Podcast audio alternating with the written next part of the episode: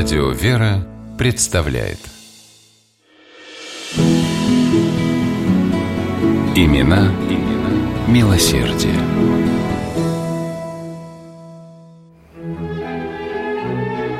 Князья Трубецкие давали бал. Казалось, вся московская знать собралась в гостиной зале их дома в Знаменском переулке.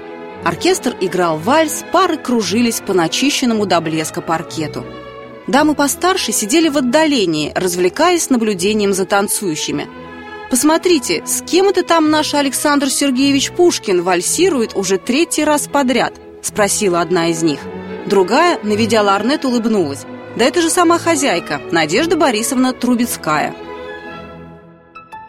Вокруг Надежды Борисовны с юных лет собиралось самое изысканное интеллектуальное общество. Она любила литературу и искусство, была хорошо знакома с Вяземским и Гоголем, а Пушкин и Жуковский считались одними из ближайших друзей семейства. Надежда Трубецкая служила фрейлиной при дворе императрицы Александры Федоровны, супруги Николая I. Казалось, ничто не способно было омрачить ее блистательной, красивой жизни. Но вдруг в одночасье скончался супруг Надежды Борисовны. При дворе ходили слухи, что княгиня не любит своего мужа, которого все за глаза называли неуклюжим. Может быть, из-за того, что сама Трубецкая на сплетни внимания не обращала и никак их не комментировала, никто не ожидал, что смерть супруга станет для нее ударом. А Надежда Борисовна по-настоящему любила князя. Переживая горе от потери, княгиня уединилась в своем особняке. Шли дни, недели, месяцы, а Трубецкая все не показывалась при дворе. В одиночестве, читая священное писание, она о многом передумала и пришла к выводу, что жизнь не может состоять из одних балов и нарядов. Без любви к ближним и милосердия жизнь пуста и бессмысленна.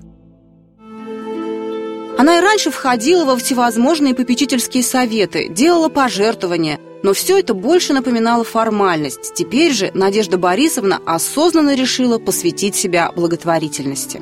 Зима 1860 года выдалась теплой и дождливой. Снег то обильно выпадал, то таял. И если респектабельные жители Первопрестольной жаловались лишь на капризы погоды и необходимость носить калоши, то многие московские бедняки, ютящиеся в подвалах, оказались в отчаянном положении. Талые воды проникали в их и без того сырые жилища.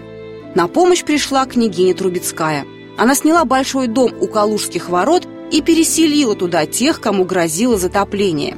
И все же это было временное жилье. Опасность минует, и эти люди должны будут вернуться в свои сырые, затхлые, совершенно непригодные к жизни подвалы, размышляла Надежда Борисовна и решила не допустить этого. Вместе с несколькими поддерживавшими ее дамами из высшего света княгиня Трубецкая организовала братолюбивое общество снабжения неимущих квартирами.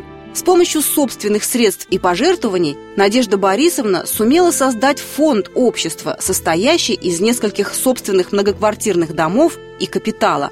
Таким образом, те, кто обращался в общество за помощью, могли рассчитывать на получение квартиры либо денежного пособия для аренды достойного жилья. Сама императрица Мария Федоровна покровительствовала этому важному проекту княгини Трубецкой.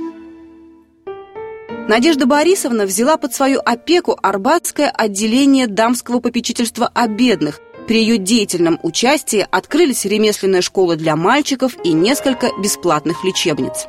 В первые же дни Крымской войны 1877 года Надежда Трубецкая организовала в Москве общество попечения о раненых и больных воинах. Впоследствии эта организация вошла в состав Российского Красного Креста.